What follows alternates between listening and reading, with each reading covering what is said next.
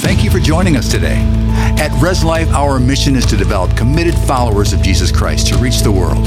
Our content is created to equip and empower you in God's purpose. We hope you enjoy this message. Great to see everybody today. I want to start a series of messages today on the blood of Jesus. I want to start this series in Romans 3 and verse 25. And it says, Whom God has set forth to be a propitiation through faith in his blood. Some translations don't use the word propitiation. In fact, if you're a Christian, uh, you will hear that word a few times in church. But if you're not a Christian, you could live your whole life and never hear the word propitiation. It's not like you go to Meijer's and say, Where's the propitiation aisle? Because they don't have any propitiation at Meijer's, right? So some translations say a sacrifice through faith in his blood. That, that's easier for us to understand. So he becomes your sacrifice through faith in his blood. Another translation says mercy seat through faith in his blood. And, and literally, God's throne is the mercy seat. And, and we'll talk about that sometime uh, in the following messages that we do here. But faith is largely dependent on knowledge. So you can't have faith in something that you do not understand. So, Andrew Murray said this He said, The greatest benefits of salvation cannot be received without sufficient faith in the blood. In other words, if you don't have faith in the blood, you don't know what the blood did, you cannot have faith to receive the best of salvation that God has for you. And I say that to say this I want to encourage you. Today, we're just going to kind of lay down a foundation, but I want to encourage you do not miss. Don't miss. Uh, this, is, this is going to, how, how can I say this? Some of you is going to change your life, but some of you, this is going to make a difference in your eternity because you're going to find out things about the blood of Jesus that are going to affect not just your life now, but all of eternity. Now, Leviticus 17 and verse 11 For the life of the flesh is in the blood, and I've given it to you upon an altar to make an atonement for your souls. For it is the blood that makes an atonement for your soul. So, all through the Bible, the Old Testament, and coming into the New Testament, when someone sinned, they took a sacrifice. They went to Moses' tabernacle or Solomon's or Herod's or whichever one it was, and they would offer a sacrifice for their sin. And they would bring that animal and they would put their hands on the animal, symbolizing that they're transferring their guilt to the animal.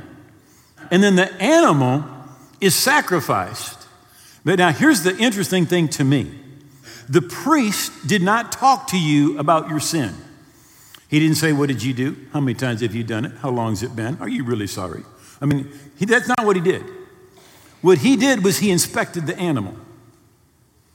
And if your sacrifice was good, you were accepted. You weren't accepted based on your behavior, you were accepted based on your sacrifice. Now, the Bible tells us that our sacrifice, our Passover lamb, Jesus, has been sacrificed for us. So we need to put our faith in what he did in his blood to atone for our souls, and so very, very much more. Revelation 12, verse 11 says, And they, that's you, overcome him that's the devil and his group and everything they bring by the blood of the Lamb and the word of your testimony. So, your testimony, by the way, needs to be what the blood of Jesus purchased for you. And if you don't know, your testimony is not going to be right. You've got to have the right testimony to overcome. In fact, there is no such thing as overcoming victory without faith in the blood of Jesus. In any area, it comes through faith in the blood. Now, theologians call this the scarlet line. But literally, all the way from Genesis through the book of Revelation, the last part of the Bible, there is a scarlet line or a bloodline that runs. Immediately, when Adam and Eve sinned, Bible says that God first, he, he, he spoke and he said, The seed of the woman is going to come, speaking of Jesus, and he is going to crush your head. And literally, it's an, an ancient Eastern term that means he's going to strip you of your authority. He's going to take you down. And then God killed animals, the Bible says, and took the skins and gave them to Adam and Eve as clothing. Now, when God killed those animals, blood was shed. And by the way, the Bible does not tell us what animals God killed, but I think we do know. He killed a lamb or lambs because Jesus is as a lamb slain before the foundation of the world. That was the first type of Jesus. Not very long later, Abel comes and brings a sacrifice. And the Bible says that God accepted his sacrifice and accepted him. His sacrifice was a young lamb. Then, as time passes, Noah goes and is in the ark. He comes out of the ark. And as soon as they get out of the ark, he builds an altar and he's sacrificing again. Blood is shed. And then finally, not very long later, well, actually a few, quite a few years, but Abraham shows up. Now, by the way, Abraham shows up in Genesis chapter 12. Now, a lot of people try to tell us the Old Testament is not important. Let me just tell you, it is extremely important. You and I will not understand what is going on today in God's plan for the end times if we do not understand the book of Genesis. We, we have got to grasp what happened in the beginning. So we're going to go to Genesis chapter 12, where God begins calling Abraham. And at this time, his name is Abram. And the Lord said to Abram, Genesis 12, 1, get out of your country, from your family, from your father's house to a land I will show you. And I will make you a great nation. Now, in the Hebrew, the word there is, is, is more than what we would call great, it's superior and above all others. When Jesus comes back, his feet are going to hit the top of the Mount of Olives. The Bible says he's going to rule and reign from Jerusalem, and the law will go forth from Jerusalem. When Jesus returns, all the land that God promised to Abraham is going to go to Israel, every bit of it. And uh, right now, they've got maybe 20%, 20, 20%, not 20%, more like not even 10% of the land that God has promised them. In Israel, not the United States or Germany or Russia or China or Japan, will be the premier nation on the face of the earth. He'll make him a great nation. He said, I will bless you. Now, I want you to notice that twice God says, You're going to be a blessing. How many of you are blessed? But just like Abraham, we're blessed to be a blessing. He said, I'll make your name great. It was uh, right around the year 2000 when Newsweek, Time Magazine, and another major magazine all had Abraham's picture on the cover the same week. Now, listen, when you have been dead for 4,000 years and everybody puts your picture on the cover of their magazine, it's because you're great. You're just great. There's no doubt about it. In fact, Christianity, Judaism, even Islam, all look back to Abraham as the father of their faith. He goes on and he says, now, now listen, listen real careful because this is God's foreign policy. It has been for 4,000 years. I will bless those who bless you, and I will curse those who curse you. So, you don't, I mean, you do not want to be anti-Semitic. Because God says, those that bless you and your seed, I'm going to bless. And those that curse you and your seed, he said, I will curse. And, and many of us were brought up with, with kind of a, a, a little bit of a nuance towards, you know, don't trust anybody who's Jewish. Listen, you, you love them and you bless them. You love them and you bless them. You, you stand with Israel. You say, why? Because God stands with Israel. That's why. And in you, all the families of the earth will be blessed. Now, it is literally a prophetic statement about Jesus coming, about the Messiah.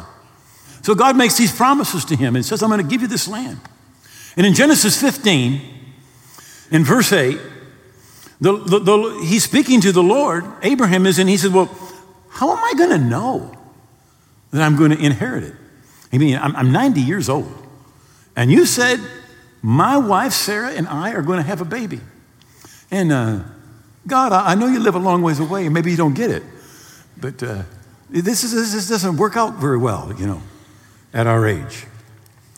So God says to him, verse 9, Bring me a three year old heifer, a three year old female goat, a three year old ram, a turtle dove, and a young pigeon. And he brought them to them, cut them in two, divided them in the middle, placed the pieces opposite each other, but he didn't cut the birds. Now, when you hear about all these animals, you know, you're, you're like, barbecue. but Abraham did not think barbecue. When Abraham heard this, he heard covenant.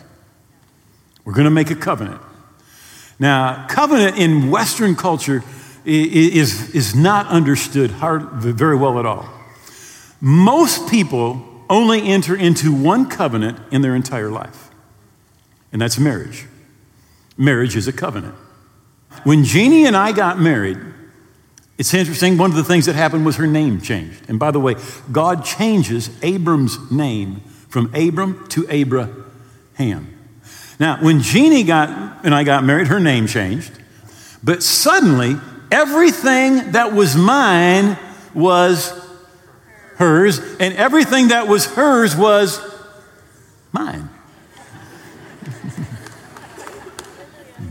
she, next day, she could go to the bank and with, with just one little scribble, put her name down and get everything that was in the account, right? Because it's all hers. Now, that's part of covenant. When you enter into covenant, what you have belongs to them, and what they have belongs to you. So Abraham realizes God is going to make covenant with me. Now, they would cut the animals in half, and you'll notice there's the heifer and, and there's the, the female goat. And then what would happen is they would, the two people that are making the covenant, they walk together and make circle eights around these sacrifices. Now you realize animals have just been cut in half, and what's all over the ground? There's blood all over the ground. And when they're walking, there's just blood all over their feet. And they're making promises to each other. It says, I'm going to do this, and I'm going to do this, and I'm going to do this. And the other one says, and I'm going to do this, and I'm going to do this, and I'm going to do this. And they make promises as they're walking through. They make this covenant with each other. So, as Abraham is about to make covenant with God, uh, imagine that you just won a sweepstakes and somebody's coming by your house at 6 p.m. to drop you off a check for $500 million. How many of you would fall asleep? Nobody. What's going to happen right here with Abraham and God is a whole lot bigger. And when the sun's going down, a deep sleep fell upon Abram. He goes to sleep. He's about to make covenant with God, and he goes to sleep. And God said to Abram, Know certainly that your descendants will be strangers in a land that is not theirs. And they'll serve them and will afflict them for 400 years. And he says, and then he said, I'm going to bring them out. And it came to pass when the sun went down and it was dark, that behold, there appeared a smoking furnace or oven and a burning torch, and they're passing between the pieces. Abraham's sleeping, but there's two entities that are making circle eights in these pieces and they're talking to each other. Now, the Bible tells us in the New Testament who it was. In Galatians 3, it says, Now to Abram, Ham and his seed were the promises made. It does not say, and to seeds, multiple, as of many, but as of one, and to your seed, who is Christ. So God the Father and Jesus walk through the pieces. And Jesus and God the Father are making promises to each other. Now, how many of you know whatever they said, it's going to happen? It's going to happen. Now, here's, the, here, here's, here's what, what, what I think is, is, is like the best of all of this. And on the same day, the Lord made a covenant with Abram. The promise is to Abraham and his seed, who is Jesus. So Jesus walks through the pieces representing himself and Abraham. It says this in Galatians that if you be Christ, how many belong to Jesus? He's the seed. Then are you Abraham's seed and heirs according to the promise. So you and I get in on the covenant that was made when Jesus and the Father walk between the pieces in blood and make promises to each other. Yeah. And, and just this is just kind of a, a little extra. And to your descendants I have given this land. From the river of Egypt to the great river, the river Euphrates, and the land of the, the Kenites and the, all these other ites and Pepsi lights and all these people. Now, when God says this, He says, I give you this land. Now, Abraham is standing in Hebron, part of Judea, that uh, today is typically referred to in the news as the West Bank or the occupied territory. it, it is the place that, more than anybody else, the United States forced Israel to give up. But yet, God said, This land, all of it, but especially, how many know it includes right where he's standing? So, so we don't know when. It may be when Jesus comes back, it might be before. But that land, God says, belongs to Israel by covenant, by promise, and by blood. It belongs to them. You know, there's no other piece of property on the planet that God gave by covenant. So Abraham is in covenant with God. And everything that's God's is Abraham's. And everything that's Abraham's is God. He has a child. That boy begins to grow. And God said to him, Genesis 22, Now take your son, your only son Isaac, whom you love, and go to the land of Moriah and offer him there as a burnt offering on one of the mountains which I will tell you. So Abraham rose early in the morning, saddled his donkey, took two of his young men with him, and Isaac his son. He split the wood for the burnt offering and rose and went to the place of which God had told him. Now, every time we go to Israel, we get up on Mount Scopus. We've got a picture right here. Right across the way, you, you'll see Jerusalem, by the way, which is Mount Moriah. This is where God told Abraham to go. You, you recognize that, that gold dome. Very often, when there's a picture of Jerusalem, the gold dome is there. That's on the Temple Mount, about 35 maybe 40 acres of land, the most disputed piece of property on planet Earth. Now, if you were to go inside that dome, you will find the spot where Abraham was going to offer his son Isaac. It's right under that dome. And that's what they'll tell you. This is the spot. They'll show you the, this, this is the spot right here. Now, if we could make that wall that's in between us and that dome disappear, we'd stand right in front of that, that dome of the rock, and we'd look to the east. You'd see Mount Scopus, but just right off to the side, you'd see another mountain. It's called Calvary or Golgotha. Uh, it, it, it can't be a half a mile from one spot to the other. So, this is the place where Abraham brings his son up on that mountain. He tells the young men, he said, the, the, the young man and I, we're going to go worship. He said, and we will come back to you. Now, he knows that he's supposed to offer his son. The New Testament tells us he believed that God was going to raise Isaac from the dead. That's what he believed was going to happen up on that mountain. So Abraham took the wood and the burnt offering and he laid it on Isaac, his son. He took the fire in his hand and the knife, and the two went up. And his son says, uh, You know, we've got the wood, we've got the fire, where's the sacrifice? He said, Abraham said, God will provide for himself a lamb for a burnt offering. And Abraham takes his son and he puts him on the altar and he lifts that knife and he's just about to kill his son. And the angel of the Lord called to Abram from heaven and said, Abram, Abram. And he said, Here I am. And he said, Do not lay your hand on the lad or do anything to him, for I know now you fear God, since you have not withheld your son, your only son, from me. And Abraham lifted up his eyes and looked, and there behind him was a ram caught in the thicket by its horns, and he sacrifices that animal. Now, here's what's happening Abraham's in covenant with God. So, whatever God is going to do, Abraham has to be willing to do. And God is going to give his son on that mountain as a sacrifice. So, Abraham has to be willing to give his son as a sacrifice. And many Bible scholars believe that actually that day that Abraham had a vision, because that, that wall is not, would not have been there.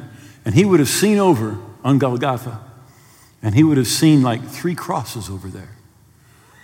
Because the Bible says, Jesus said this. He said, Abraham saw my day and rejoiced. Abraham saw my day. Abraham saw thousands of years before Jesus ever went to the cross what was going to happen. And Abraham called that place, the Lord will provide as it is said to this day, in the mount of the Lord, it, the sacrifice, will be provided. You know, we say Jehovah Jireh, the Lord will provide, and that's all good, and that is true, but it is actually talking about God providing a sacrifice for sin on that very mountain. That's what it's talking about. And when he did that, the angel of the Lord said, Oh, how, I love this. It says, the 17th verse. Oh, how I will bless you. Oh, how I will bless you. And God talks about how the blessing is going to come. But if you be Christ, then are you Abraham's seed and heirs according to the promise or the blessing. Notice that Abraham took his son and brought him in on a donkey. God did the same thing on Palm Sunday. Jesus came in riding on a donkey. Abraham put the wood on his son's back, and Jesus took that cross on his back. Abraham bound his son. Jesus had those Roman soldiers put the nails in his hands and in his feet. He was ready to kill his son and pierce his son. And at that cross, Jesus was pierced. There, there are just so many types as you look. And again, in the Old Testament, the sacrifice had to be accepted, and you were forgiven, and you were accepted. And fortunately for us, Jesus was as a lamb without spot or blemish. He was accepted, and because of it, you and I are accepted. In uh, Exodus chapter 12, we find the children of Israel in Egypt. They've been slaves for 400 years. Nine plagues have taken place, and the last plague is about to take place. Moses gets instructions from God, and God said, On the 10th day of the month, every family take a lamb into your house and keep that lamb until the 14th day. He said, And I want you to prepare a meal that you're going to eat. He said, You're going to eat that lamb. He says, and you're going to eat unleavened bread as you go. And he says, and partake of all that lamb. He says, don't let any of it be left over. But as the sun sets on the 14th day, God said, take the lamb outside and slice its throat. It had to die that way. And the blood had to be caught in a basin. And they stood in front of their house with a plant called hyssop, and they would strike the right and the left side of their house, and they would strike with blood above the top of their, their door. And God said, Wherever I see the blood, He said, I will not allow the destroying angel to come in and do any harm. That was the Passover. That was the Passover. Now, the Bible tells us that we need to apply the blood as well. The lamb died, but that wasn't everything that needed to happen. The blood needed to be applied. They applied it with hyssop, but you and I apply the blood with our tongue. I want the ushers to come forward, if they would. If you have not received the symbols or the elements today, would you just lift your hand? We're going to be receiving communion together. Thank you for watching and being a part of our online family. Subscribe to our channel for access to all of our videos and live services. You can also be notified when a new service becomes available if you ring the notification bell. We cannot do this without you. You can support this ministry and help us reach more people with the word by giving at reslife.org/give. Thanks again for watching. Be blessed.